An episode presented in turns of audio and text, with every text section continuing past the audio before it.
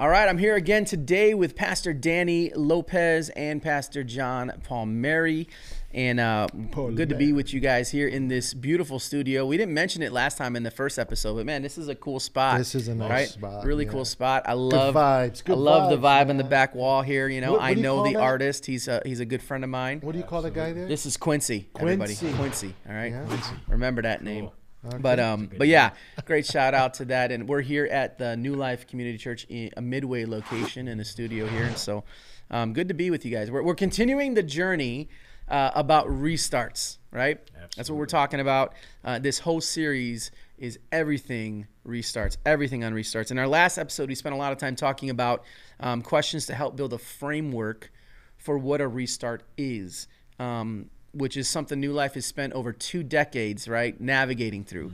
And we just want to give that away. Everything that we've learned, uh, whether um, through uh, great experiences or even difficult experiences, we want to be able to kind of package that up and give it away to the C with a capital, uh, the church with a capital C yeah. so that they can uh, they can do the work of evangelism. They can do the work of the gospel and keeping it um, in in in uh, in buildings that are already dedicated for kingdom use. Want to keep that going, Yeah. honoring the legacy. Right, we talked about that, honoring the legacy of of of that that church, and um, so. I thought it'd be really good to um, to piggyback off of that first conversation with uh, with more of a, a, a- a narrative, a story. And, and Danny, I've talked to you about this. Yeah.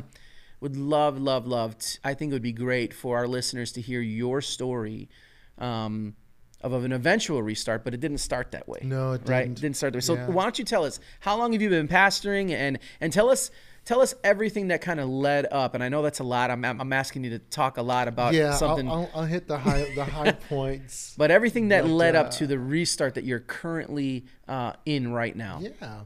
Um, I'm I've been pastoring full time since I was 28. Um, So it was like two years ago, right? Yeah. Gosh, I'm 58, 28. Just do the math. But even before that, I've I've done music. Been doing music since I was 17, 18, and singing and playing in church. And so I knew I was I knew I, was, I wanted to do ministry. That's I just wanted to dedicate my life to preach the gospel and make disciples. It's just been my my heartbeat. And thank the Lord for the the people who poured into all of our lives when we were younger Yeah. all of us you know people people love people and we, we love people into the kingdom by the time i was 28 29 i, uh, I went full-time went to moody graduated from moody uh, did youth ministry and I, I was i considered myself a lifer i knew i just wanted to do the rest of my life was youth ministry When I first met you, you were a youth pastor. that's right Yeah. i came to speak at the warehouse Yep. You know on the south that's that's when i first met asa and met dwayne I was one of the Utes, the Utes, Yeah, the, the two yeah. Utes that I love that warehouse, man. That was sweet. That was a great spot. It was. You guys were the envy of us, uh, some of us Northside youth pastors. Um, that's where I first met Asa. Actually, that's where I first was introduced to New Life. Hmm. Was the invitation to come and speak um, um, at that event, and then I began to develop a relationship with Dwayne when Dwayne became the youth pastor. So Dwayne and I hung out a lot. We did a lot of events together. I spoke here. He spoke at our youth ministry. So that was a relationship that we just uh, that we just uh, began to navigate, not navigate through, but e- evolve. Anyways, long and short, I I moved. I shifted from doing youth pastoring uh, back in 2004. Sold my house and moved to Seattle, Washington. Actually, the Whoa. Skagit Valley, 45 minutes from the Canadian border. Wow. It was a different season of my life. I went into youth missions, started doing coaching and training in youth ministry. I started. I, I was responsible for a beautiful youth center in the uh, in the Skagit Valley through a ministry called a parachurch ministry called uh, uh, Youth Dynamics. Okay. Very mirror to youth uh, YFC Youth for Christ. But I, I just it just wasn't flying. It just wasn't working there for me. That's a big move, though, man. Oh man, it was night and day. And I thought I was. I, I thought you know I'm, I'm. I can navigate through change real easy because growing up we moved. My family moved almost every year and a half for different different schools and blah blah blah. I'm thinking ah change is no big deal. When I went to Seattle, oh man, it was night and day. Culture were like literal, op, complete opposites. Yeah. Uh, There's not a lot of sunlight over there. Well, actually, we were. At, it was beautiful. It was Okay. by Mount Baker. Okay. Uh, the area was beautiful. I just couldn't. I couldn't accept the culture. I couldn't accept the fact that I was out of the city. This was literally the sticks. There's the mountains, the valley, a whole nother different kind of culture, different kind of kids, uh, people, the whole thing. I just couldn't do it. A year later, we moved back to Chicago. Wow. Uh, I was out of work uh, for five months, six months, lived on our savings. And um, and I was super discouraged. I went into depression, thinking I failed God. I messed up. I ran away from a call. I mean, ev- everything. I just it just got real dark for me. Mm. Uh, found a job as a custodian at a church, and then did that for a few months. Didn't do any real ministry. And then I got a call from uh, Yo- uh, Youth for Christ, Dick Norton. I got back into youth ministry uh, through Youth for Christ. Did that for a couple of years. Then I went to Grip Outreach for Youth. Did that for a cu- a few years, doing coaching. I started coaching youth pastors and uh, showing them how to, you know, helping them create youth ministries and th- that whole aspect. And then one day, man, uh, doing really well. I started a motivational speaking business called Lopez Out Loud. I was really taking off. I started making some money, started writing a, a book, and uh, not knowing what I'm doing, but I'm oh, I, I'm just looking for avenues to start making income and still do ministry. And uh, uh, Lopez Out Loud was really starting to take off. I was getting calls, Hmm. two, three calls a week. You know, it was nice. And all of a sudden, Dwayne gives me a call on a Thursday night or something. I'm picking up my, my daughter from work, and he goes, "Yo, uh, Danny, we reconnected. Oh, Dwayne, how are you? Blah blah blah." And he says, "Listen, um, now my again, it's nine o'clock at night, and I'm thinking it was an emergency. Yeah, listen, man, um, uh, uh, we're we're thinking about launching, uh, doing a church plant in Tri Taylor." He says, uh, "Your name popped up a few times. We're wondering maybe you'd be interested in doing a church plant." And I'm thinking, youth pastor? Like, no, never, ever, ever wanted to be a pastor. Never wanted to be a senior pastor. Never. Did I say never? No, I, I said, don't yeah, think I you said, no, no. I didn't want to do be. I, I said, no, not interested. And I looked at my wife, and she's like, no, that's not going to fly. You know, so I hung up the phone, let it go. A couple days later, Dwayne calls me again. He doesn't let up. No, man. he doesn't. He said, "Hey, Danny, how are you?" He said, "Listen, uh, uh, your name popped up again, and we're doing this church plan. I don't know if you're interested." It's like, Dwayne, bro, you know I love you and everything, but I'm not sure. He says, "Hey, listen, just just drive by the place, uh, think about it, pray about it, and blah blah blah." And and then that started, you know. I talked to Pastor Mark once, and then I, I didn't even here, born and raised in Chicago, didn't even know Tri even existed. So I found out where it was. Just like you, John, I, I drove past the area and I and I see Drive by. Did drive That's the official an spiritual term. explorational drive. Yeah. And um, so I look at the area and I'm like, okay, that's interesting. All right.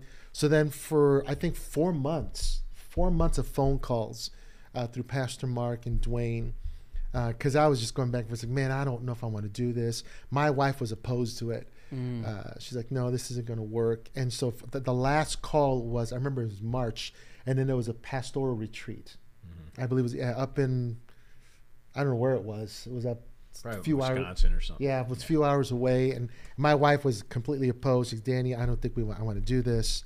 And I said, let's just check it out. Yeah. So we went to the pastor's retreat, and the first person we, my wife and I met was um, Kevin Bursema and his wife. And then uh, right when, when they were unloading their kids, um, um, Dudenhoffers pull, pulled up. And then so my wife and I met them, and there was just such a sweet spirit about them. Hmm. And then for some reason, just both of us just got calm, calmed down. Uh, by the way, my wife and I, we didn't talk at all, by the way, in the car drive up to the retreat. We need to interview her. Yeah. I, I, would like to hear how Dude, I'm telling you, how It you she- know would what? be a good interview. Restart perspective from the pastor's wife. Yeah, There you go. yeah. There you go. Because she was not happy. I'd like to hear the journey of how Yeah. she how she flipped. the whole drive it was quiet we barely spoke and then but we got out of the car she met the wives and something happened something happened inside of her and then the, the next two days the meetings uh, the vision and and just the sense of um, teamwork and family aspect that was there uh, we, that we had never experienced and i mind you i'd worked at three mega churches since then wow. i've been in three mega churches Wow. and um, we did not sense or feel what we what we experienced there. Wow. And I think what turned what turned around for my wife was when Pastor Mark was talking about ministry and family. Ministry and family was the key. He said family comes first uh, because we came from a culture where the ministry come first, and it's just it's just driven. You you work hard, you work hard, you work hard. Uh, it's all about Sunday. We work towards Sunday, and it's just you you just you work yourself to death for the for the sake of the kingdom. Sacrifice, sacrifice, sacrifice, And sometimes sacrifice your family. and and that and that's actually what almost happened with me. You know, me and my wife. And so when she heard that family came first and that, that we should have fun and the family's priority and then it's and then after that then it's ministry uh, because without a healthy family you can't have a healthy f- ministry. So she just i mean at that point she's like okay this this this is going to work. Then we had communion. Yeah. and then i had to leave because my wife had to go to work. So uh, the drive back home was totally different thank Talk. you jesus and at at that point it was a go Yeah. you know and and then at the same time knowing that i had no idea what i was doing Yeah. all I know is youth ministry. You know, I'm a youth ministry expert. I was considered an expert in the field. Been done done it for 27 years. Spoke at conferences. Did all kinds of stuff uh, via youth. I'm thinking I have no idea what to do in regards to church. Being a senior pastor, a lead pastor, it was scary. Wow. But what we do is always a risk. It's always an adventure. That's right. You know, you trust the Lord, and you know, God. You know, you're, you're if you're in this, you got to take me. So I remember I had a conversation at uh, at the Lakeview campus with Pastor Mark in a car. That was, I think, that was the interview. yeah, yeah, probably. And um, and I, I told Pastor Mark, I don't know what I'm doing. I said, but if you help me, I'll do it. If you help me, I'll do it.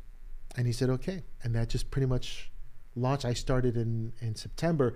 All the all the I liked how uh, reverse navigation. I like those that phrase that you use.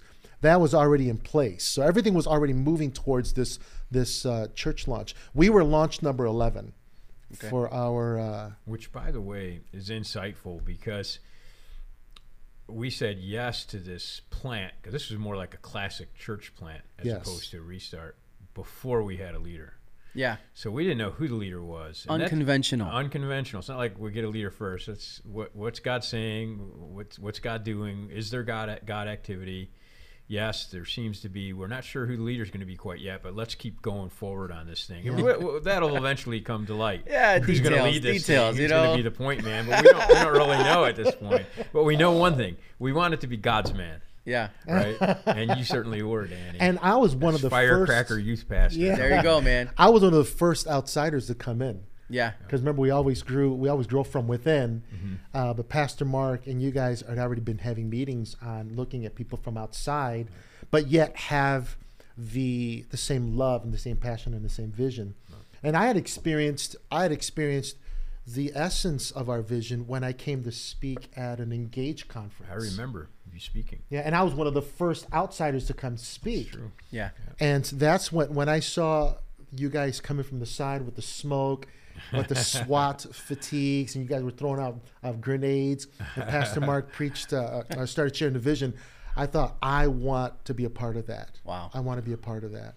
And then came the whole phone calls and everything. Right. So And I remember actually, I was leading worship for a, a restart in the Lincoln Park area and uh, building up a team from there. Pastor Mark had asked me to go up there. And so I left the Lincoln Park location and I, I didn't go back to the Midway location. I went to You the Tri Taylor location Yes, because I thought, did. I was like, you know what? I need a break. My wife was asking, like, hey, when's the last time you just sat with me at church, right? Because I never sat with my family. You know, it's kind of that that same thing you were talking about. So I said, all right, we'll go to Tri Taylor. Nobody knows who we are there, and we'll just be able to sit there and do nothing. It'll be great, right? And uh, that lasted what two weeks, Actually- maybe. Actually, I have a picture with you sitting in the front row. Yeah. You know, with your whole family. And, and here he is, a musician among musicians. yeah. Yeah. So you were sniffed out real quick, Yeah, bro. it was it was somebody from the location who knew us, and he's like, "Hey, oh, I told Pastor Danny that you know how to lead worship." I'm like, "Why would you do that?" Because I was leading worship and preaching. yeah, you were, you were. I remember for, that. for I was I was you talk about exhausted. and I was being completely selfish. I was, you know, burnt out myself. I'm like, I don't want to help him. I just want to sit here with my wife. you know, but that's where I remember uh, you, when you kind of stepped into pastoring at, at New Life. Boom, another Yeah. unconventional uh, tidbit just came out there. I was uh, leading worship and preaching. Yeah, yeah. See, another unconventional. All the ducks weren't necessarily in a row. It's not like we had this designated on staff worship leader and a, and a full time pastor. No, we were just trying to plant a church, and if this is how we Yeah. do it, this is how we have to do It's it. it's it's the idea of um, you do whatever it takes right. uh, for uh, in order to fulfill the vision. However, if I, if I can just move back a little bit, c- coming back from the old culture that I was in, which was drive, drive, drive, drive, leadership, leadership, leadership, go, go, go, go, sacrifice, sacrifice, sacrifice, sacrifice. There was something different about what we were doing here. It felt different. Uh, it was different. Uh, where the my attitude was, I'm going to sacrifice it all, and we just got to get. We just got to do what's got to be done. You know, so if that means praise and worship, it means praise and worship, raising up a worship team, and pastoring, and and preaching. You know, but there was something different. I believe what was different was I was within a team. Yep. Yeah. I was in a context of a team. I had support. I had leadership that was leading me, uh, motivating me, and at the same time saying, "You got to pay the price." Yeah. You, got to do the work. Right. Gotta it do the feels work. good to take to take the hit if Yeah. I know that I have a team around me that's going to celebrate the win with Exactly me. right. Yeah. Wow. Yeah. That's real and there were, and I. So- saw nothing but wins, which is motivating. Right. Absolutely. You know, it's I mean, the church was. I Because mean, the sacrifice is energizing as Yeah. opposed to draining. So if you're out there all by yourself making the sacrifices, there's nobody around you, Mm-hmm. Yeah. right, to celebrate with you, then it's draining. But if there's people around you to celebrate, man, I'll slide into home and maybe Yeah. bust an ankle, but man, we'll all be celebrating that we scored and we won the we won the World yeah. Series. Yeah, you know? yeah, yeah, yeah. Whatever the case. And so for me, that was very motivating, and I loved. Again, I work best in team. I love the team, uh, and I was just meeting. I was just learning who all the guys were. Uh, there was such a, a, a- there was and is such a great sense of camaraderie, brotherhood, love, respect, which was really important. There was, um, I felt a strong sense of um, we're all equals. No one is better than anyone. Yeah. I love that. I love, there's no sense of competition because I, I was looking for it. Because again, the past three teams I was a part of, it was unhealthy. This was so healthy. We're all so different. Uh, uh, education uh, is different. I mean, there's smart guys and then guys like me. You know, really, really smart guys. yeah. but it was beautiful because there was so much support. There was uh, love. There was respect. There was teamwork, and that just motivate, motivated me to to work hard Yeah. and to pay the price. So we went ahead and we we launched Yeah. in October, and I was scared. But Pastor Mark, and Pastor Mark represents the team. Uh, Pastor Mark was there. He's constantly encouraging, uh, tapping me on the shoulder. Come on, let's do this. Let's try this. He weaned me in. Very smart man. He weaned me in. He just didn't throw me in cold turkey. I preached every other week. So I would preach here for one week, and then I'd preach at Tri Taylor. So it was really interesting how he weaned me into the the aspect of uh, take on this location completely. Uh, I, I weaned you, and then we did it for about six months, and then all of a sudden he backed away, and then boom, I was in. But then what's strange about that is before before uh, right after I started taking on Tri Taylor on my, all on my own, we got Humboldt Park, and so, so I'm just fresh in with Tri Taylor. Dust is settled, things are working, and then we have Humboldt Park. And then Pastor Mark gives me a call. I remember I was working on my bike, uh, my bicycle on the porch, and he goes, "Hey, uh, we got an opportunity for this new church uh, in Humboldt Park. What do you think about pastoring that one too?" Whenever you hear Pastor Mark say, "Hey, we have an opportunity," it's a defining moment. You remember, I was standing here at this time 20 years ago, working on my bike, Yep. because I got a phone call from Pastor Mark saying, "Hey, we have an opportunity." you know, I don't know. So, whoa, so we, a, I looked, we were thinking, Yeah. you know, Yeah. we were thinking about da, and so I told him the same thing. Well, I don't know what I'm doing. I said, but as long as you help me, I'll do it. And we had Freddie al- al- along with us, and that's that's a whole nother story. But um, I we went ahead and we launched Tri Taylor in an Italian. That's little Little Italy, because I guess there's two of them. There's where you were at, with Melrose. Yeah, Melrose is yeah. We just wouldn't be considered Little Italy, but it was a lot of Italians. In Yeah. it. it's changed. It's changing. Yeah. but Well, Tri Taylor is Little Italy, and right. where the, the church was planted, which was in Hope Academy, that's that was the center of it, Little Italy and the medical district. Yeah. So we we did mailers, we did the whole nine yards, and the launch was huge. It was I think two, we counted 253 in attendance. It was explosive. It was big. It was fast. It was hard. Man, it was a lot of energy. And then the the next few weeks was critical, and we talked a lot about that. Uh, and then we begin to see. So there's usually I think a 40% drop because you have all the the welcomers. So we landed somewhere around 150, 170 people for the next few weeks or the next couple of months, and then we begin to see drops, drop offs. And one here's a few factors that we learned. Number one, um, our ch- our church, the, the people attending the church, did not live in the community. They were all commuters. Everyone came from west of Chicago, north of Chicago, south of Chicago. Everyone drove, and I mean everyone. Uh, I think I, I don't think we actually had anyone attending Tri Taylor who actually lived in the community. Maybe one or two students, but they lived on at, at on campus and they walked over or drove over. So that that was a huge aspect. To begin, we see the the attendance begin to drop every month. It was just kept on dropping, dropping, dropping, uh, and that lasted for about six years until it went from 153 down. We got all the way down to like 40. I don't know, 45 in attendance, and that's when I was. That's when I was. We had started your your uh, our our BTC Yeah, BTC. What's breaking that through ceiling. Breakthrough breaking ceiling. through ceilings. So there were three aspects. Um, uh, what's happening in the building physically that's causing you, us not to grow? What's happening administratively that's not causing us to grow? Or what's happening spiritually that's not causing us to grow? So I'm for- sure uh, you felt great about, about yourself. You know, when, when you saw the attendance dropping. every dropping, Sunday, dropping, I remember month after month, no, week after week, Sunday morning, when I was seeing uh, people were leaving because they were Mm. getting tired of the drive. Um, I think I, left you too, didn't I? Yes, you did. I did. I because did. you got this opportunity, but that- that's another story that we don't want to take. Um, I started to feel like I was insignificant. I didn't matter.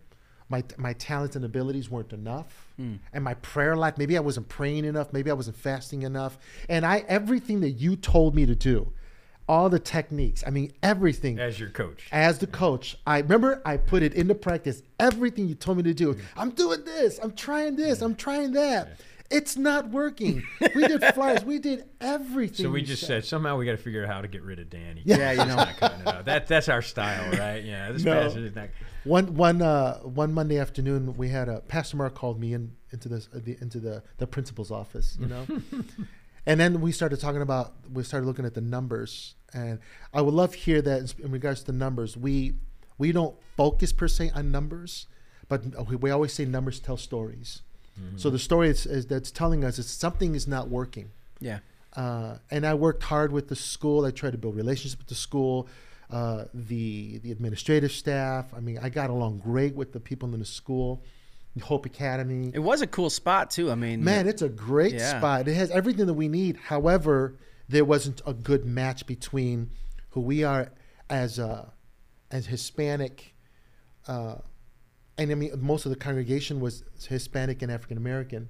It just wasn't working in this neighborhood, and we did everything. We did outdoor services. We did we did flyers. I tried to meet people from the community, uh, and no one would come. No one would come. No Yeah. one for years. No one would come, and I couldn't figure out why.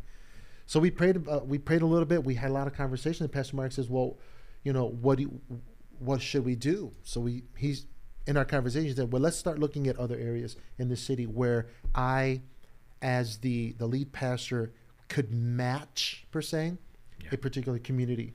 So I was looking at going, you know, southwest, uh, going farther west, like around. Um, like 25th, uh, you know, uh, North Avenue, where there were more Latinos.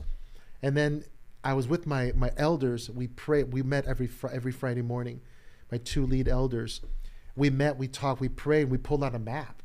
You know, and then uh, David Ortiz was my lead elder. He said, "Danny," he says, "Where did you grow up?" And I said, "Well, I grew up in Humboldt Park." Uh, but we already had, already, already launched Humboldt Park West. You know, um, so I started looking more towards Logan Square and looked at the the the types of people, the Puerto Ricans and everyone who lived there. And I said, well, let's try that. Right. So again, going back to team, Mike Berry, who's the guru of Location Finder, Bulldog. yeah, he had already started looking at different church locations for me, and he found one, uh, Salem, Salem Church in Logan Square. And we, and we had already gone to two other locations, and I said, I didn't like this one. So when we got to Salem, it just felt right. Now, did you catch that? This is a value, a new life value that's not often articulated, but important. Is that we we never really think in terms of failure. Mm-hmm. Right. It's just not in our DNA. We don't think like that. And I, I thank God for that. Because what it does is it gives us opportunities to experiment mm-hmm. and not feel like I've failed. Now, if you were all by yourself, maybe that would have ended and felt Yeah. more like a failure. Instead, it was how can we keep trying or what can we do differently? Yeah. Uh, failure is when you don't try at all, right? Yeah. So here we have a very gifted pastor, uh, a very gifted pastoral couple, knows how to pull team together. His preaching's a little bit muscle manos, you know, Pastor Ron. No, I'm kidding. But uh, but here's a very gifted pastor, but and and we didn't lose, we didn't fail in that situation. We just needed to reevaluate Yeah. it and kind of readjust and move in a different direction. Yeah. That's real important uh, from you know from a coaching standpoint. Uh, as you're trying to move a team, as soon as you start thinking in uh, as, in terms of failure, black and white failure, then you're you're short circuiting what God Yeah. can do in a powerful way. It's not really how I don't think how the Lord works. Sin is failure, Yeah. Uh, right. uh, but when you don't when you just give up, that's that's a different issue. So. Yeah, and I think, and I'm thankful that we didn't give up, and it, it really started from Pastor Mark and your coaching, mm-hmm. and and John Latore and the other guys who were there. We also, again, team. The importance of mm-hmm. team. Mm-hmm. There was a support. that was there was encouragement. There was well, let's try this. Let's possibly try that. Let's look at this. We mm. just always tried different avenues, Uh, because even though there are great books. And, and I think you were studying at that time. I remember you you were saying that you were studying the um, growth. I forgot the guy's name. Mm, oh, Nelson Searcy. Eh? Yeah, the Nelson. Yeah, You, was- you use a lot of his material, and we mm-hmm. tried it. You know, for mm-hmm. you, it, it worked in some in some areas, but in my context, it just wasn't working. Mm. And that's where we started asking questions like, why isn't this working? We started f- looking at the factor that culturally there wasn't just a healthy match. Yeah. Yeah. You know, in this in this area. So so you go from being a youth pastor, right, and then you get the call to be a location or senior pastor. You step into that, you know, really just you know willing to follow the Lord into anything, really. Um, you know, God does a change in both your heart and your wife's heart, Serene's, and so you guys step into that. Tri Taylor, you do that for a little bit, and then uh, you know there's another shift. Right, but it's still not a restart. This is all before you you even get to the restart. Yeah. You know, you end up in uh, Humboldt Park, which is closer to, uh, you know, to where you're at right now. Uh, talk us through now. You know, um, that door is even closing, and the restart of New Life East Humboldt Park begins. Yeah, when we moved into Salem, we saw a, a beautiful victory. Uh, it worked there. It just worked there. Uh, the location was right. The mix was right. Uh, people from the community were walking to, to, to the church. We had a two year contract. That contract ended. We didn't want to renew this. So I moved the church again to a church down the street. Um, so we were there. Uh, same thing happened again. It was a wonderful launch. Uh, it just it was just the right. It was a good area. However, Logan Square was gentrifying quickly within three years. So according to the stats, over seventy-two thousand, no, seventy-two hundred Latinos from Humboldt Park and Logan Square moved out. It was just a quick, quick turnover. So I'm beginning to see more uh, uh, yuppies and young, young couples who are white, and uh, so it was interesting for me to see what what this mix was. But the church still worked. You know, everything was working. We're still work, ministering to people, and then we had uh, challenges with the building. The building was sold. Uh, and uh, that's a long story, but the building was sold, and we were we had to move. So I started looking where could we move. I, I knew I wanted to stay in Humboldt Park. It was just an area that I knew was healthy for us. We had to stay in Humboldt Park. So I'm looking at all different locations. By then, I learned a lot of things from Mike Barry and, of course, the team. So I'm looking, praying, looking, praying, prayer walking, and then couldn't find a healthy spot for us to move uh, move into until we, through John Latore and his wife, they had mentioned to me about inner city impact, and I didn't really want into. I didn't want to go into a gym, man. I really didn't want a gym because you know all the the problems, sound, and there was no parking, and I was like, oh, this is gonna be a mess. Yeah. But uh, again, going back to team, I got some curtains from Don Kaufman, and we had talked about the aesthetics and how it's going to help with sound, and it was a perfect thing. I bought the curtains, we set it up nicely. It was a right fit for us. We we moved the church again. Thank you, Jesus. We didn't lose anyone. Mm-hmm. By the way, every time you move, you always lose a percentage. Yeah. That time we didn't lose anyone. The church was behind it. And again, more people started coming to the church. It was just a beautiful situation. Great partnership with Inner City Impact. We were there for about a year and a half, two years. Beautiful. I mean, perfect rent. Yeah. yeah. We were able to save money. We got out of debt. Uh, everything was just right. The church was growing. It was healthy. And then we get the phone call. Now, before, uh, yeah, The phone yeah, call. right. The phone call. Hey, I have an opportunity. Hey. Exactly right. So, so I'm just curious. Uh, you know, you have this this from the, the story from Tri Taylor to to Salem, Mm-hmm. or actually Inner City Impact, right?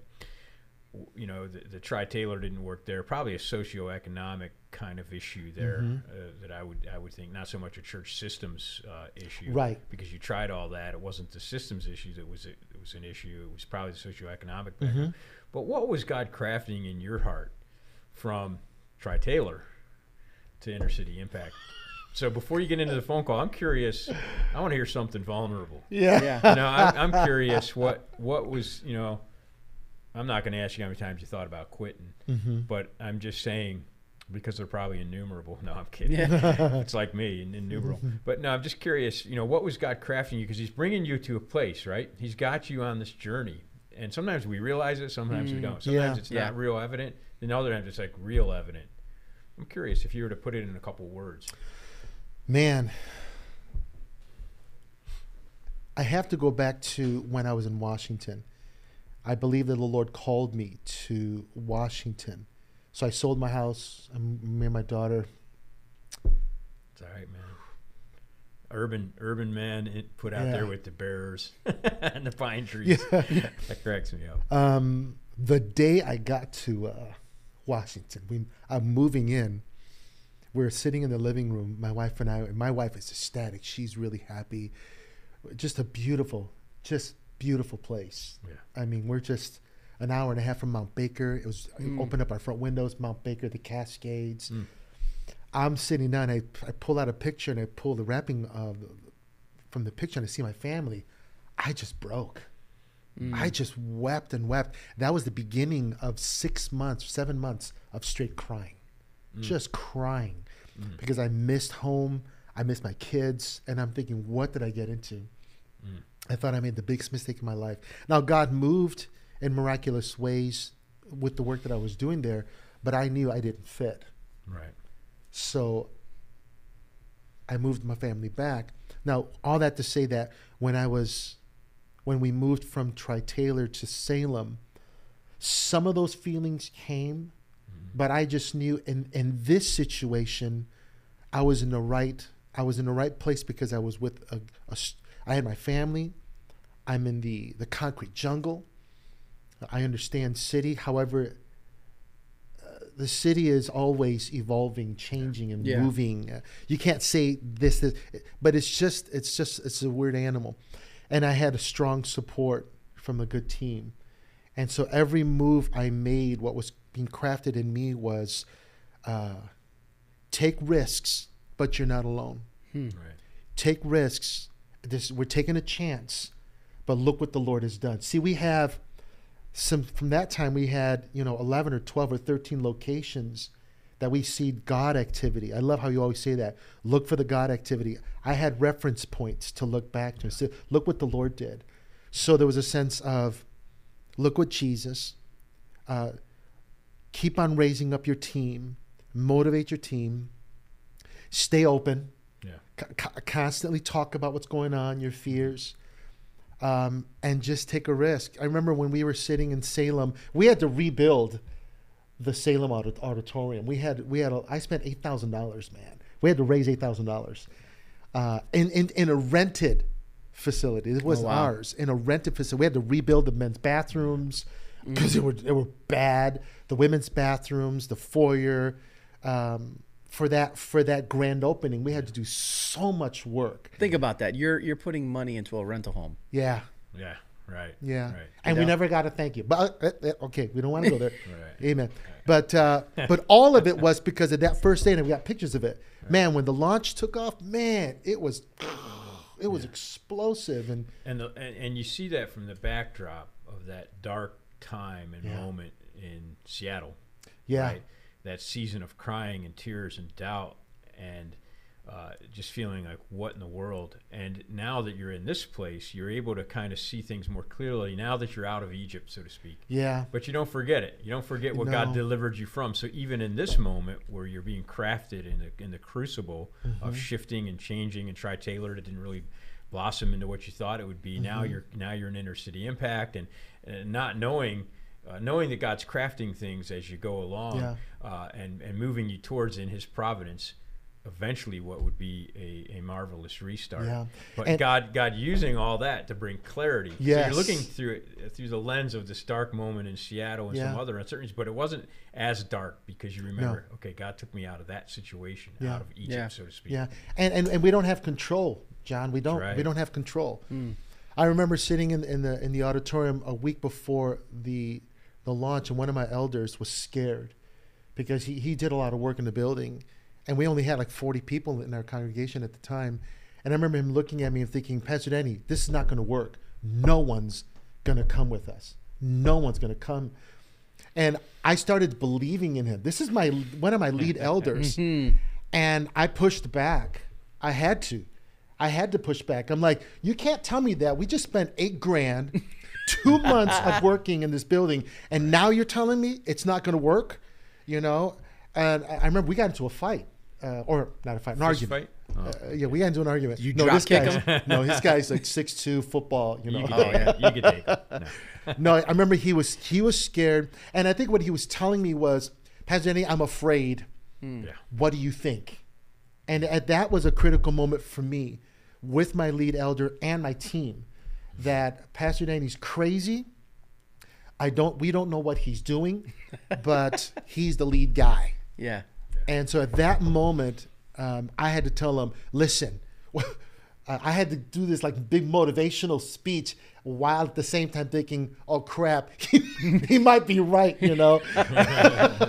But you know what? I think it's one of those key moments. You know, when you think about um, moments of change or where God was developing you in, in that moment to to turn to your lead elder and to really speak faith Yeah. and vision into something that doesn't um, doesn't tell the same story maybe through just the lens of what you see Yeah. like that's a huge thing that you you were doing right there and, and even if the lord was using your own mouth to encourage you Yeah. right? Yeah. Yeah. yeah, Sometimes yeah. when you're when you're you're telling yourself the same thing you're telling somebody else, um, I think that's huge. You know, because I remember, you know, I've only been on a team for four years now as a as a location pastor, but um, early on, I remember, um, and this is probably before inner city.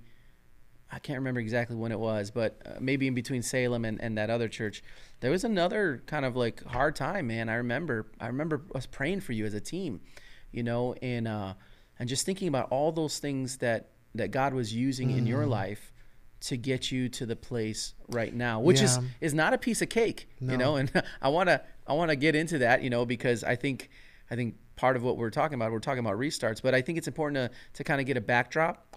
Yeah. What, what was happening there, we had moved now from Salem to Humboldt, and things started falling apart at Humboldt. Um, people were leaving. I, I don't know what was happening.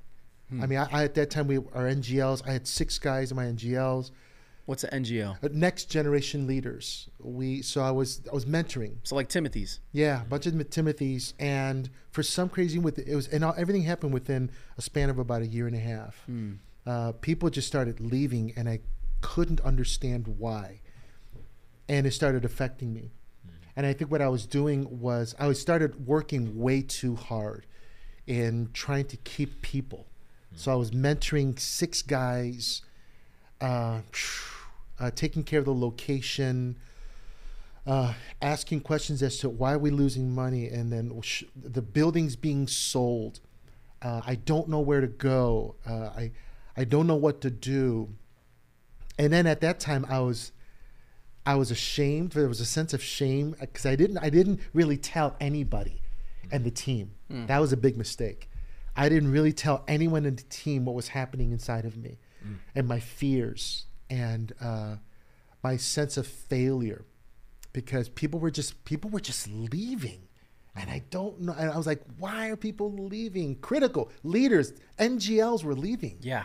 you know and then i was at that time we were working on doing a launch with one of my ngls my main guy uh, whom i married uh, and then walked through, through him and then man we're, we are, we had all these plans where we're going to launch in hermosa and i'm thinking yeah at least at least i'm going to have one big win Yeah. we were months away from the launch, and then this guy, just out of the blue, uh, tells me, uh, "My wife and I decided on leaving, and we're leaving next week."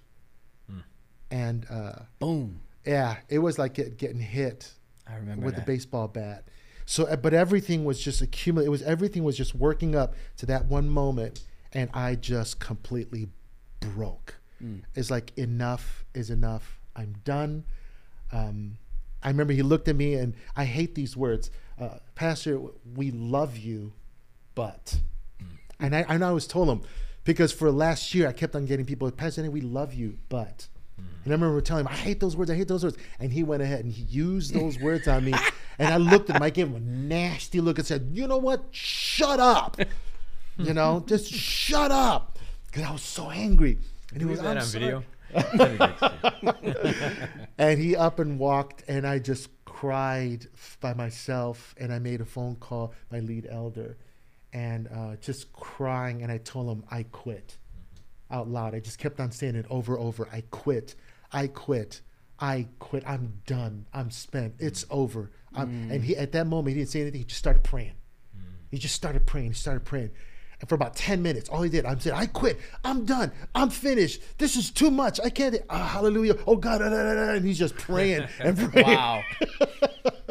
And I said, you know what, man? I'll talk to you later. Boom, I hung up. Thank God you have an elder like that. Yeah. Amen. Him you quit, man. And then I just, I went home. I, I shut everything. I just closed. I, I went home. Uh, this was on a Monday. Got in a fetal position. I sat on the couch. I sat on the couch and then I called um, my other elder, Dwight, and I did the same thing. He picked up the phone and and it was a soft conversation. He says, "What's wrong, Weston?" What's well, you know what? I'm I'm just struggling. And he goes, and then he started kind of giving me some kind of a motivational speech, and I said, "You know what? I'm done. I quit." and I told him the story, and he goes, "What are you talking about?" I said, "You know, I'm done. I'm and I'm crying. I'm finished. I'm done. I'm tired of all this. People are leaving." Da, da, da. And then he started kicking into this. Uh, he just started preaching to me, man. He starts dropping the word, and then he said, uh, "He told. He reminded me of a message that I preached a few months. Ago. Oh man, that. that's good. And he said, I said, okay, Dwight. And it's almost like he talked me off the ledge. The Lord spoke through him. Praise God and for uh, amen. Praise the Lord for elders. And then he prayed real quick for me. And then I called my wife. And then my wife, uh, when I told her, you know what, I'm thinking about quitting. Now I changed the verbiage. Except for I'm thinking about quitting. Uh, I'm tired. And they told her the story. And then she looked at me. She, she on the phone. She says, "Well, Danny says she says, um, uh, what's your option or uh, what's what's your Plan. What's your plan? They said, What's your plan? I said, Well, I don't have a plan. And she goes, Well, then, then we can't quit. I said, But I want to quit. She says, But you don't have no plan. Where are we going to go? What are we going to do? And I was like, Man, I don't know. You know? That's why I want to quit. But a half an hour later, she came home and I was again having a pity party Yeah. and beating myself up. And she sat right next to me and she had two sheets of paper and they were all full of scriptures. Hmm. Hmm. and all she did was just read the word. Praise God.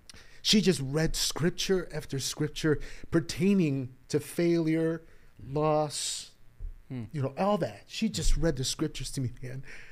And then we just held hand and prayed. Hmm. And I said, okay, fine, fine, I'm not gonna quit. Hmm. Let's just let's just keep on going and then It's great. let's see what happens. So And here you are today on a Yeah. podcast. Tell, telling the audience. yeah, because I was serious. I mean, I'm I, this this stuff. Well, oh, I think we I think we grossly underestimate just how many people, pastors, especially in this this last year, you know, 19 months, who have repeatedly thought about quitting. Mm-hmm. Some have, some have, you know, and I, I really do believe, you know, this is kind of a faith, Yeah. uh, faith belief right now that like there's somebody who's going to be watching this right now, Danny, hearing this story, um, and this is going to be the shot in the arm to just remind them that it's God who's faithful Yes. right? It's God who's perfect. It's God who's sovereign. Um, and we just need to continue to have that mindset of, okay, I'll do it. if you don't leave me, if you don't leave me, if you help me, I'll go. Yeah. Right. And um, and that really is, you know, uh, kind of the base for how you came into this restart. You know, which I, I kind of want to enter into now. You know, we, we got all this backstory, and it's uh, it's one of great successes and really hard challenges, both you know, uh, um, ministry wise, but also emotionally wise, Yeah. right? And then, uh, and what happened? How did you get the call for this this restart at East Humboldt Park? Well, we were at I, Inner City Impact, and everything was God just literally turned everything around. I created a prayer list, and I still have it. It's in my little prayer book that I formed from that whole incident. I, in a sense, I like rebuilt myself. Hmm. I just decided I'm going to do this, this, this differently. I pulled back from the amount of work I was doing, from the amount of mentoring that I was doing. I pulled back and I created a Sabbath day. Tuesdays became my fasting and prayer Sabbath day. I just sought the Lord. We launched Inner City Impact, and God answered every prayer. I mean, we were like forty thousand dollars in debt. I mean, nothing was working, and just God turned it all around when we moved to ICI, and it was just beautiful. Everything was just beautiful. I was happy. Everyone was happy. Everything turned around, and all of a sudden, I get the I get the call from Pastor Mark, and um, or was it you? I can't remember. It was it was you or Pastor Mark. One of you guys called me Probably and said, "Oh, it was you. It was you because you said, you know what, Danny, um, and nothing was for sure yet. It says, I want to bring you in. On a, on a restart situation, and I want you to just kind of observe and just learn. Yeah. That was the first phone call. It was a Zoom call. Yeah. Right. No, It no, was- no, no, no. It was it was a location. Of, we went to go look at the building. Okay. That, that's when I came Oh, in. By then, you had already been talking. To, I had been talking with them for, for six months. months. Yeah. Kind of quietly. Didn't make a big deal about it. Mm-hmm. Only a few people knew. So we went in, uh, and I'd known about this building, and I'd known about the church. Uh, and it's like I don't know, an eighth of a mile away from where we're at, very short distance. So I went and just, just literally, just to come alongside of you and watch you and Pastor Mark talk to, to their elder board and everything. And then I think we did that twice. The second time we went was uh, I think the full elder board, and then that's when my name was dropped uh, for the possible uh, lead pastor for this building. Now I'm sitting there looking at all these Latinos knowing about the church and their culture, and in my mind I'm thinking, oh no, no, no, no, no, no, no. I, I don't want to get into this because I know everything behind the The expectations that come along yes, with. uh, yeah, and their cultural differences, the the church style, And, you don't speak Spanish. And I, I speak But you're Puerto Spanglish. Yeah, Spanglish. Spanglish. Which and is I- weird oh, expectations yeah, there. Yeah. Yeah. And all these people are looking at me uh, uh, and observing me and saying, "Well, can you do this and can you do that?" And and I was like, "Oh Lord." And I'm looking at you and Pastor Mark and thinking, Jesus. And I'm looking at the building, excited about the building, but like, ah, I like ICI. Everything's nice at ICI, man. We're good at ICI. We're growing. Everything's nice. And here, here, you know, what what what I'm observing is the tension, the difference in tension between a Tri Taylor, which is like a classic church plant, Mm-hmm. and and the expectations and tensions that comes with that, versus a restart. Yeah. Restarts are very unique. Mm-hmm. They have a lot of relational tension potentially, and just a lot of expectations that need clarification, and, Yeah. and kind of manage those expectations as you go along. Because sometimes you step on a landmine, but you didn't know that you stepped on a landmine. Right. you don't know you stepped on it until you step on it, right? right, right. But but I knew that there were man- landmines there. Oh yeah. I knew that they were there. I just don't know landmines, where they sacred were. cows. Yeah, Yes, yeah, yes. yeah, yeah, yeah. So, so you get the call, you get invited into the into the uh, conversations, you know, and then things progress, and there's some green lights. We're feeling uh, on a new life side. We feel like yes, this is something we should do. Um, you are now uh, um, appointed to be the lead pastor here for this location, right? And and thus begins the process of of bringing this marriage together, right? Where the the congregation that is existing and the congregation that you're bringing, right, uh, is coming together. Talk to us about from your perspective as the location pastor, man. What was that like? Well, we when we decided that this was a green light, Pastor John kept on reminding me, uh, Danny, you're you're you got to make sure that you build these relationships. Focus on your. He said, in other words, he was telling me just work your gifts. My gift is shepherding. My gift is networking. My gift is people. I do well with people. He says, and we'll take care of the rest. You know. However, he was he was making sure that that I still I was still making decisions along with things that were being done. In other words, I love the way John was able to keep me in in in the loop strongly while giving me the permission to keep on doing what I do best. So I started now mind you, the pandemic, we're in the middle of a pandemic. So this is now where where we're where people are wearing masks and the social distancing and everything. And then I talked to my my my leadership team and brought them into the, what was happening and told them that I was going to be missing every other week. So I started preaching at the, at the new location so that I could introduce myself and introduce my preaching style and introduce new life to the people who were there. And there were probably about 50 to 60 people who were in this congregation. And so I just was being me. And, I, and then I'm preaching through an interpreter, knowing that 90% of the people in this congregation all speak fluent English, but they wanted to keep Spanish, you know? It's a sacred cow. Oh, it's a sacred cow. And the building was a sacred cow, and the, but the culture was the cow. I mean, that we can't lose this. And I started seeing that and feeling that, and I didn't know what to do with that. I didn't know what to do with that. And uh, so I just kept on praying and kept on preaching and meeting people and navigating this very important relationship with the two uh, intern pastors who were very uh, interesting people. They're powerful people, um, and I had to I had to learn how to. And this was so hard, learning how to m- massage this relationship, so that we can so that we can keep going forward, but yet not be not stepped on. But Well, yeah, you know, here's the thing, you know, when you inherit a culture like that, and there's some really strong, very faithful leaders Mhm. that kept the church in, uh, kept it alive. yeah, Yeah, there's a legacy there. provided Yes. leadership there for for years, kept the place a ministry center. Um, super super faithful people, uh, lo- love those folks, Mhm. and um, but you know with that sometimes comes it's hard to release.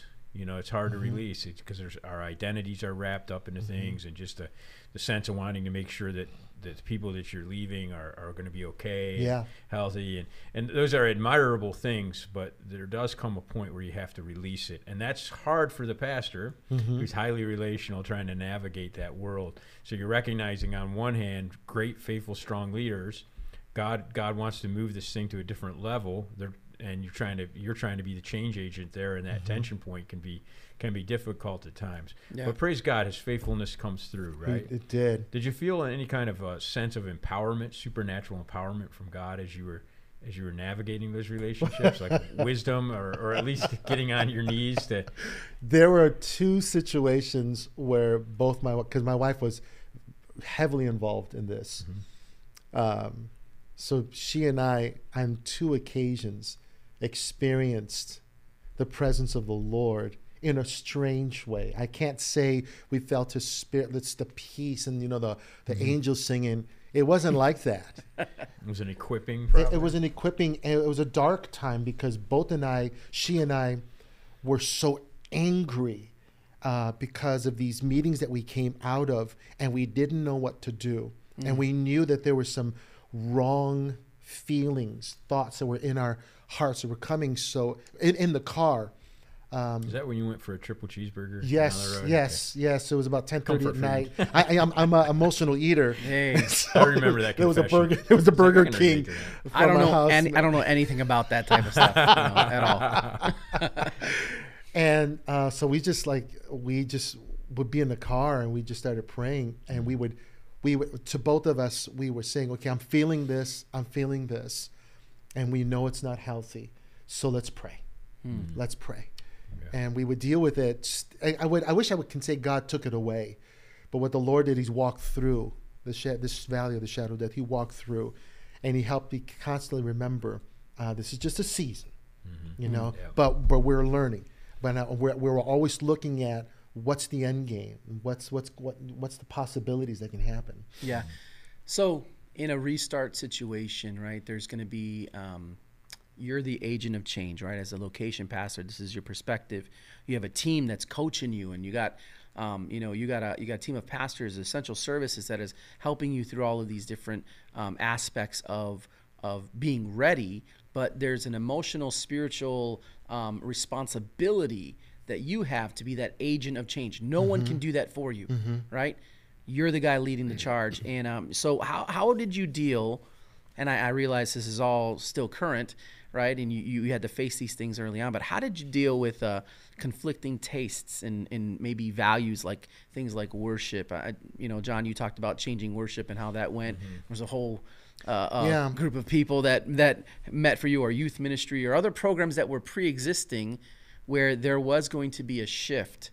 Uh, you know, and how did you do that? It had to be in this situation. We had to do it very softly, carefully. Uh, Gabriel, my my son, was the worship leader. Uh, he he would come with me when I would speak at uh, at this new location, and so it's so we were slowly introducing the way we worship at New Life. A lot of worship, not that they didn't, but the style of worship and the style of music was different. It was predominantly English, and so we were so we were softly doing that and then we his wife can sp- sing in spanish so she came a couple of times. So therefore we were able to sing in english and sp- sing in spanish and worship in a manner where we included them in with the way that we worship at new life uh, at, at our location. And so that therefore the people were like okay i like this i like this. Uh, so it was very slow and very uh, we did it as carefully as we could. However we knew that it was different. Yeah. and they knew it was different So you kind of knew we, we use this term, and I would like to define a little bit like sacred cows. Talk to me about what does that mean? Someone listening, sacred cows uh, and there are different types. For them it was their culture because the sacred cow is a, is a is a source of comfort familiarity. This is the way we do things. This is this is our thing. This is our identity. And here you're coming in and you you can take this away and if you take it away you're taking away our identity Yeah. or the way we do things and so there was a lot of pushback uh, from um, even from the congregation, from a, number of the of the congregants who were I think coming in. I think the biggest thing, or maybe one of the biggest things, is I just think about it. You know, um, every every restart is gonna face, or even even church, you know, um, restart is gonna is gonna face these sacred cows. And I think I think the problem or the the challenge for the pastor going in is is the mission is to make disciples, right? Um, and and you mentioned this earlier. It was it was um, the methodology was what was loose, right? Um, the mission was solid, and so sometimes when we think if our if we're fixated on identity rather than uh, the mission of the church, we can get lost in these things that really aren't aren't as important as the the the mission of the gospel of Jesus Christ in that community, right? But community, uh, gospel work, evangelism, making disciples, these are really important things. Um, how did you navigate, you know, shepherding and teaching this congregation to to hold in higher value what really is important? Yeah, that's a great question. The, what I had done once we once we obtained the location, I or or just before we fully got the location, I had three meetings with the, the leadership team of the of the church, and then our leadership team. And so, well, my first meeting was just with their leadership team, all the leaders, the ministry leaders they had they, that they had left. So I, I was able to sell them, or at least share my heart with them, and what I believe to be true and and and not and I, I wasn't changing anything but I was just coming along and say th- th- this is a win this is a win this is a win you know that we we agree on all these things ministry worship uh, children's blah blah blah you know uh, and and we have resources that can help um, fine tune or sharpen what we're already doing Again, we go. We want to honor what they've been doing. I'm not taking anything away. Yeah. We're just bringing more resources that they didn't have, Yeah. and they were welcoming all the resources that we were bringing. So that was a win. My next, my next two meetings were with both teams combined, and then again, we we shared vision, gave them, uh, let them know, man, we're, go- we're heading this direction. Uh, man, what, look at look at what we have. There, I think there were I don't know 40, 50 people who are all leaders. I'm thinking, look at all this potential. We're going to do this. We're going to do that. Praise God! And everyone got excited. We did a survey. Everything was was positive, and we were excited. Both both teams were excited.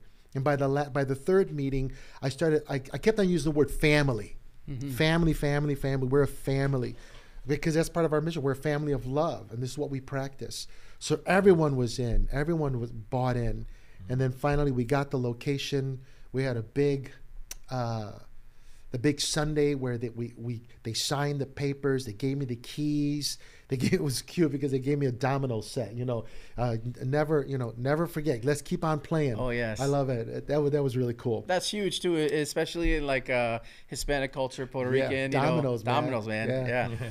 So that it was it was huge. Yeah, did you catch the, the leadership principle there? A big one. It's uh, what John Maxwell calls momentum or Big Yes. Mo. When Big Mo momentum is in the house, you can you can institute cha- changes a lot easier. You can slay the sacred cows Yeah. a lot easier when you have momentum. When there's positive movement and energy. Yeah. It's like people are saying, okay, well, it doesn't really matter what color the carpet is because Right. we have people to win to Christ. Right. It doesn't really matter if we have a portable baptistry and there's water splashing around and that we're making messes. That's good. You know, so that's the key leadership principle that I'm hearing from you on that. Yeah. Yeah. and, you- and and these were the changes that I did make were aesthetic in the in, in the sanctuary, which everyone in the sanctuary welcomed Right. because Yeah. they didn't like everyone did not like the changes that were made. I think five or six or seven years prior, Mm-hmm. everything was dark.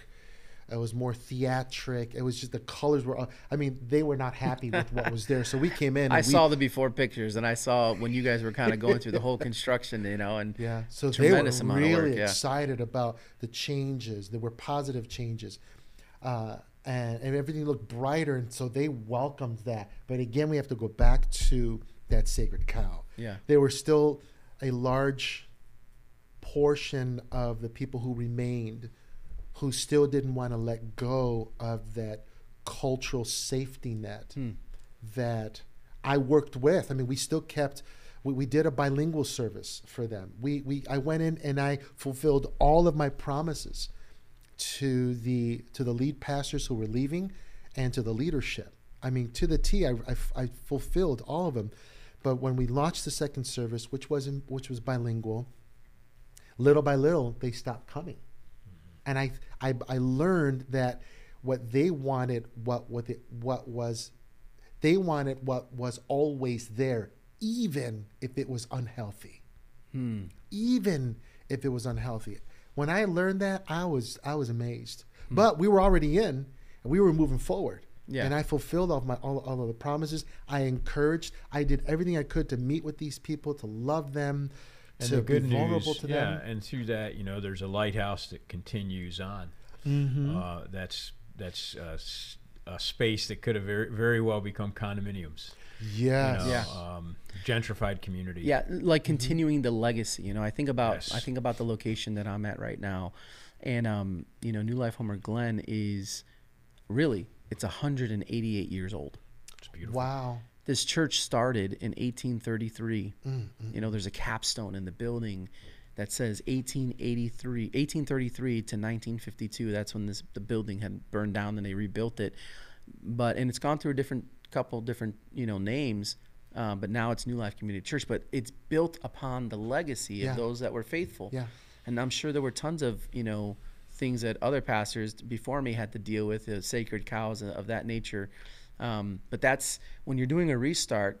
That's so fresh. it, it's not something that we should say, oh, it might happen. It will happen, right? You're doing a restart. You're going to face um, the challenges of sacred cows and and and being an agent of change, right, for the good of of the gospel in that community. Yeah. Right. You're gonna have to make hard decisions. You know, yeah.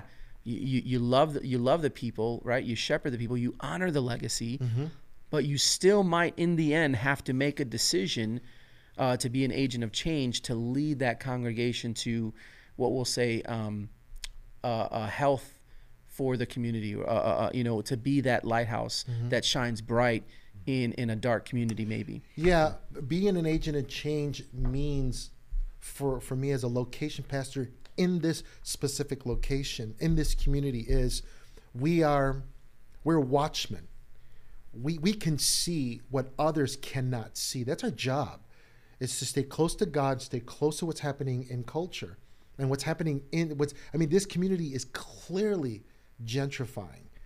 And I had to try to help these people understand listen, everything's changing, hmm. but the gospel will always remain the same. right. We're going to reach these people, but it's a different season now. Everything, but there was there was a group of people who refused to see what's changing because they didn't want to lose what was safe for them mm-hmm. you know? But i had to kind of constantly talk about it and talk about it and let them know be listen you're part of this story. You're part of this movement. You're part of a family. You're part of this change that's happening in the community. Be a part of join us join us. God is moving. Let's move with god. Yeah. you know so yeah. so so many of them have left. Hmm. And we have a remnant of about 20 mm-hmm. who've stayed and who who are loving what they're seeing. I mean the ch- the location is growing beautifully. Yeah. it's healthy. It's strong. It's moving. In the pandemic that's what's blowing my mind. And, and and one of the things that you you know as a location pastor you probably know this, but there's several sacred cows that are slain before you even uh, enter the enter the scene as a lead uh, launch pastor. For example, the name. oh yeah So, you know, it's it's a non-negotiable when we're when we're navigating through the uh, the idea of merging together and doing a restart. We address the name. So if it's First Baptist of Melrose Park, it's it's going to be now uh, New Life Community Church, or affectionately known as New Life Elgin or New Life Homer, or Yeah. whatever. Um, and then also, you know, the way that we provide leadership in the church. It's going to be uh, past. Every one of our locations has a lead pastor, but also has an elder team, which you've referenced very helpfully Yeah. several times in this conversation. Has an elder team, and it's led by the pastor and the elders. There, there isn't a congregational vote. There isn't. Uh, anything like that. It's more of a it's basically a biblical approach to church leadership and governance. That's a non-negotiable something that you don't have to you don't have to fight that battle. It's something that we clarify as we go through uh, the process. So those are there's a, a lot of different types of sacred, sacred cows that we address on the front end that are just Yeah. non-negotiables. Yeah. these are deal breakers if we're not gonna you know if we're gonna go or not gonna go.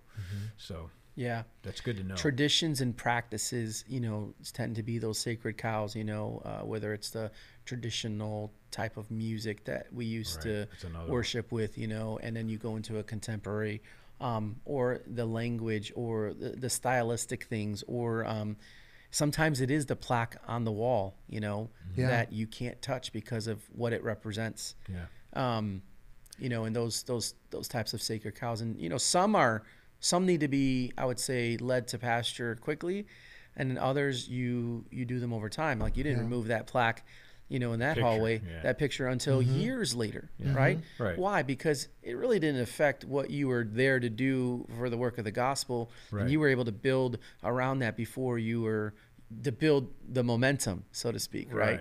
Um, And I recognize, you know, there was things that there were kind of telltales. Nobody ever told me to not take that down, right but I knew to take it down was a message. So I kept it up for like seven years or whatever mm-hmm. the number was. I don't remember, but I do know that when that pastor passed, he was the pastor there for 40 years in Melrose Park. Mm. I do know that when he did pass, his wife used the insurance money to buy a steeple to put on. So if you go by Oh, New Life Melrose, there's a big, beautiful steeple. I think it's like amazes me. It's been through so many windstorms and lightning strikes, and it's still there. But it was the insurance money of the pastor Wow. who pastored there That's for 40 years. Now, I'm not going to take his picture down. I don't care. It's just going to stay up there for as long as we need to. And he's a, there's a beautiful, wonderful uh, story and history behind that. Yeah. Uh, so, Yeah, and we honor the stories. We Yeah. thank God for the stories. amen, brother. You know, You know, he, here's an inevitable thing as well. You know, uh, you've mentioned that there's no restart. There's not a cookie cutter method to restart. Every one of them is different Right. and unique, right? And we have to massage through different things. And sometimes that means walking away from a situation. Um, but sometimes you get into a situation. We we accept the responsibility of of, of doing a restart. Right, and we are we're responsible for God before God's people to, to love them and care for them. Um, and uh, maybe we would have done things differently, right? Uh, or we walk into a situation like, ah, I didn't really handle that well. Um, mistake, right, was made, or or um, you know, I remember. Um, this is not about a restart, but I remember one time I was leading worship for a team, one of our locations, and I was just, uh, you know, I'm a I'm a kid from the south side going to a north side location, right? I know some of the people on the lo- on the team, but I don't know everybody.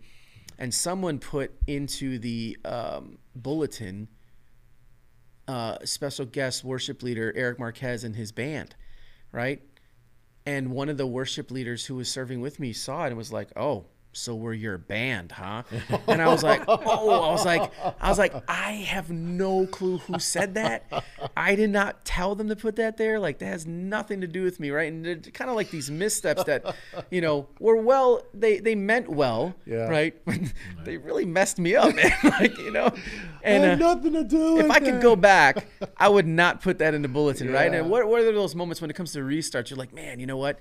I would have handled that differently Yeah. if I could get that back. You know, maybe John, you can speak to that too. or it's like, it, it wasn't that it ended bad. Obviously, the restart still happened, but man, I think I learned this valuable lesson Mm-hmm. through this situation. I think someone would really benefit from not just our wins, but maybe from our, our uh, stumbling through things. Yeah. For me, I think a lesson, one of the biggest lessons that I've learned out of this is my own personal biases that I had even towards my own culture. Mm. That was a big lesson for me. I, and I, and thank God for school. I'm learning so much. I'm, I'm in school at Bakke right now. One of the books from my last semester that I read had to deal with my own selfish biases because I felt safe in who I am and in my identity. And now I'm in this this I'm, I'm in I'm just surrounded about around Puerto Ricans and Mexicans and all they do is speak Spanish and I feel like an outsider yet I'm supposed to be an insider Huh. culturally. I'm supposed to know Spanish. I'm supposed to, you know, and they're all looking at me thinking you're supposed to, you know, why aren't you speaking Spanish? So what I would do is I would start speaking Spanish trying to fit in mm.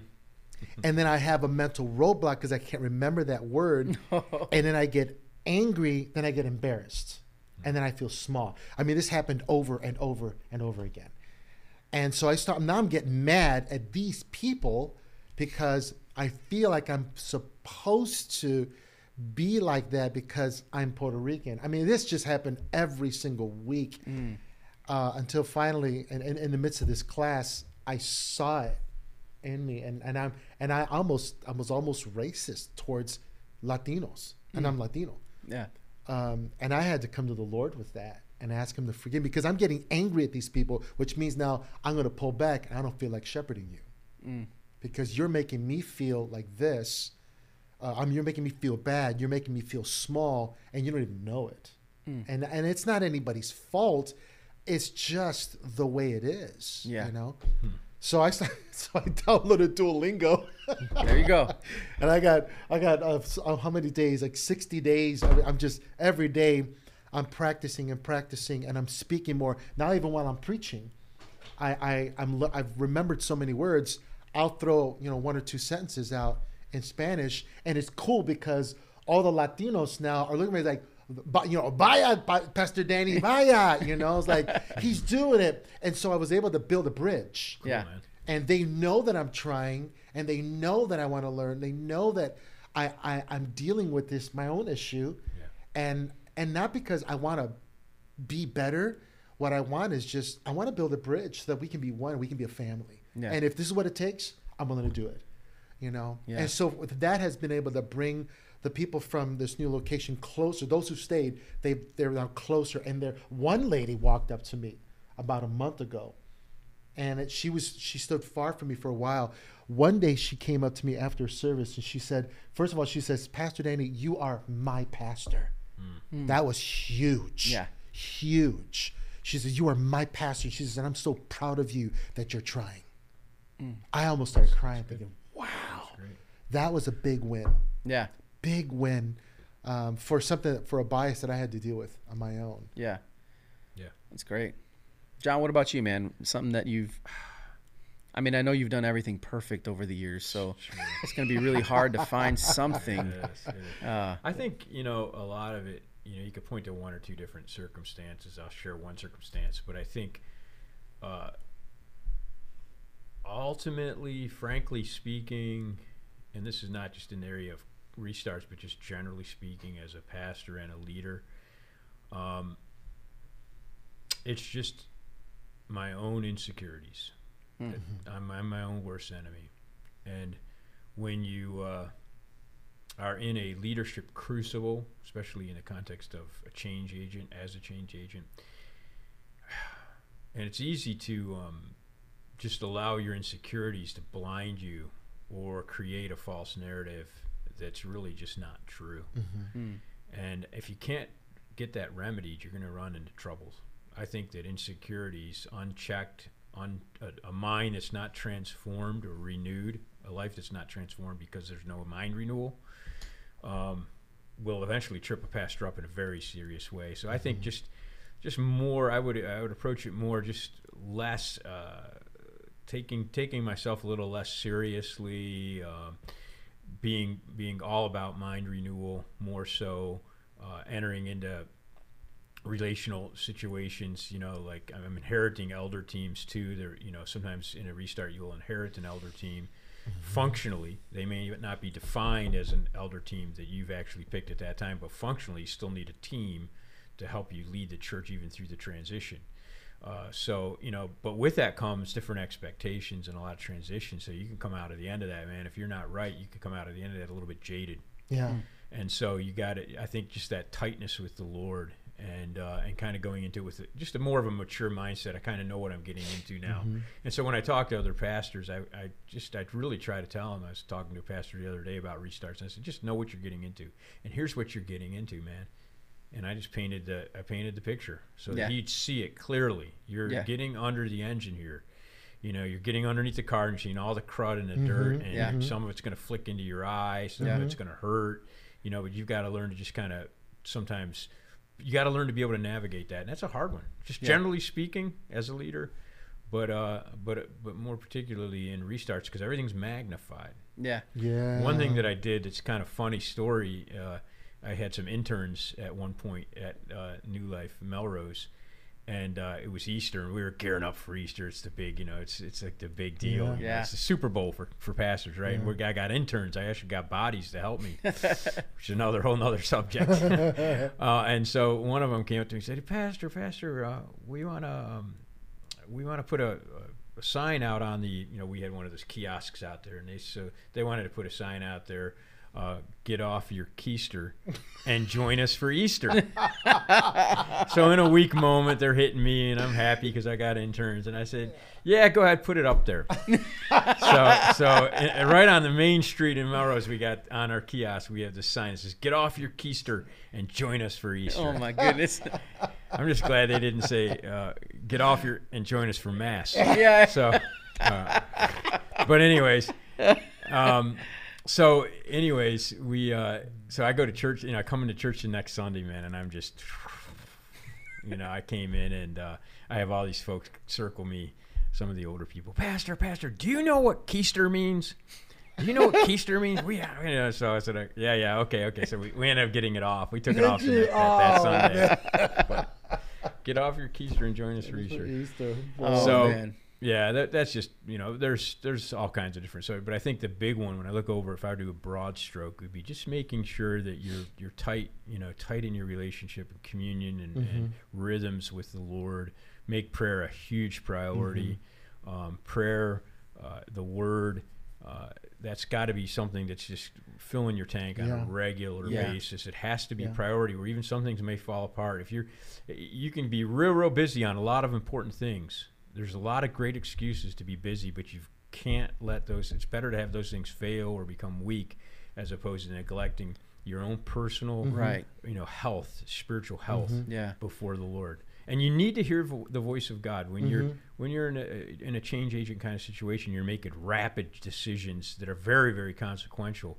You have to do that from a place of of hearing the voice of God, of Yeah. taking those rhythms. And they have a domino effect that you need to be prepared for you know and that type of that that stamina doesn't come from like binge watching hulu right? That's not going to fill you and give you what you need.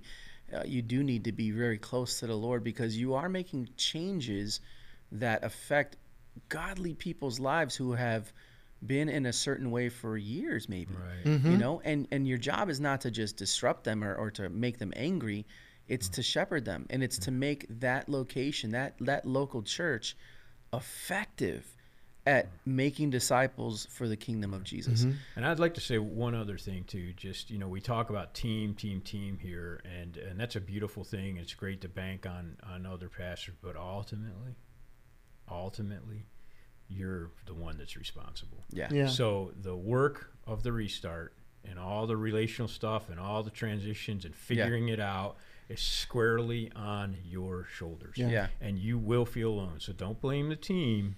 right Don't go picking on everybody else and making Right. it there. It's you ultimately are the one that's responsible to, to make this church either go forward or not. It's in God's hands, yes, but but the team can do so much. But ultimately, you're going to have to lead it. So it, it's a Yeah. healthy kind of weight that every pastor Yeah. should feel. I don't care how new you are, how old you are as a pastor. You need to squarely feel the pressure. yeah there's a reverence for that that responsibility The team's not always going to come in there to rescue you. If you're in a financial situation, you're going to have to raise the funds. Yeah. You know, each location has its own autonomy when it comes to financial. You have your own budget, and we can talk mm-hmm. about some of the mechanics of that. But mm-hmm. But you ultimately have to feel the, pressure. Otherwise, if you go into it with your eyes not open in that regard, what happens is when things begin to go south or you begin to experience some real difficulty, you're going to blame everybody else because your expectations on the front end going in were wrong. Yeah. So we need to make sure we clarify that with pastors. That I ultimately it's on remember I remember Pastor Mark telling me squarely, um, sitting down for the location, and this is before I knew what location it was, Mm-hmm. and we were just um, it was Pastor Josh Hollick actually who reached out to me and and said, hey man, what do you what would, would you even consider this? And and I and my wife had a similar conversation. She was like, she just kind of gave me like, nah, we're not talking about that. You know, let's just. Uh, I had Josh and his family over for breakfast, and so, um, but when meeting with Pastor Mark, I remember him saying, "Eric, I just I just want to let you know, like, giving me the very blunt force truth, honest, you know, what's happening here at this location. And "Er- Eric, there's no money, Eric. Eric, there's no, we cannot give you a salary, right? You're gonna have to raise support, Eric. Do you understand what we're saying? You're gonna leave this over here to come and do this." And I'm like, I know.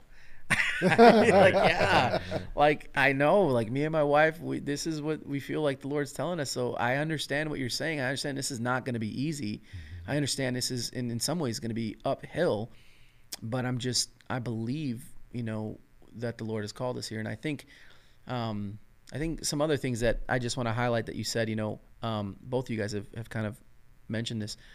You know you, your your personal walk with the lord is important. Mm-hmm. someone once told me a man I respect very very dearly, Scott Nichols, and he um, he told me, Eric, the most important thing you can do in ministry is walk with the Lord. You know, the most important thing you can do is walk with the Lord, and and that's been so true. He's, he also told me that when um, when you get kicked in the teeth and when things are really really hard, one of the things that's gonna, that's going to keep you grounded is the calling that God has on your life Yep. Yep. you know and so that that filters into your marriage into your relation with your your kids your family um, and um, i've heard it said too that you know if, if it's not good at home don't export it you know and so making sure that it's good at home and making sure that you're right with the lord is really is really one of the fundamentals key things um, to not just restarts but ministry in general i would say um, but specifically restarts you know it's definitely uh, imperative that you're you don't look like you're walking with the Lord, but you're walking with the Lord. Amen. You have that relationship that you're being fed. You know, yeah, you got a team, but ultimately you're responsible, right? We have great resources, and we do that intentionally uh, because we know we know the weight of the work, right? That's take that that that, that is needed. Um, but that will never and is never meant to replace or to substitute um, your walk with the Lord Right. and the leadership of yourself, your family, and and the work you do on the ground there. Yeah. So um, restarts are hard, man. You know.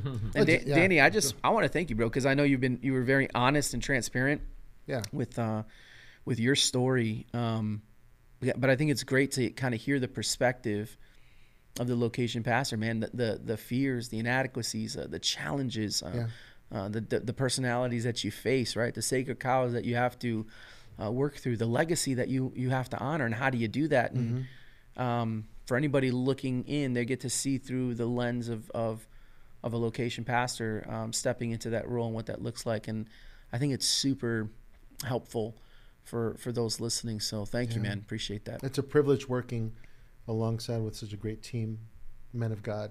Yeah. So, Uh, any closing thoughts?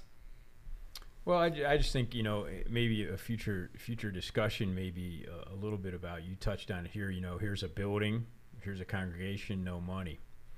You know, I think a lot of times the the paradigm is the is that you have to have all these ducks in a row. You have to have the money, you have to have the the, the, the leader, you have to have the building. You have to, sometimes they come out of order. Yeah. but because you're the methodology right changes not the message right? So we so we have bivocational pastors now. A lot of times in our we will bring in a guy who's working.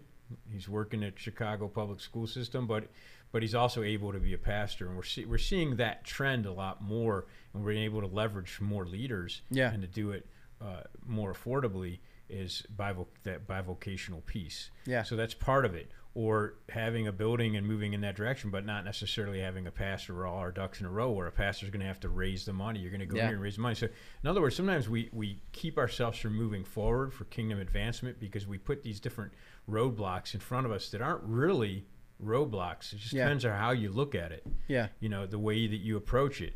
And so I think that's a, another important piece. It would be fun to talk a little bit about leadership development Yeah. and how we do it, leadership placement, how we do it, context of church, context of restarts. Yeah. I think that'd be great. I think Yep. that would be Yep. great. Yep. Um, hey, well, thanks for listening today. Uh, we, we do hope that this content was very helpful for you as we get to hear a, a real life restart story from the from the pastor's perspective. Um, if you know somebody that would benefit from this content, we would love that you would share this podcast with them um, and let them know that we're here. If you haven't already, please subscribe to this podcast so that you can stay up to date with our next episodes. And uh, we'll see you soon.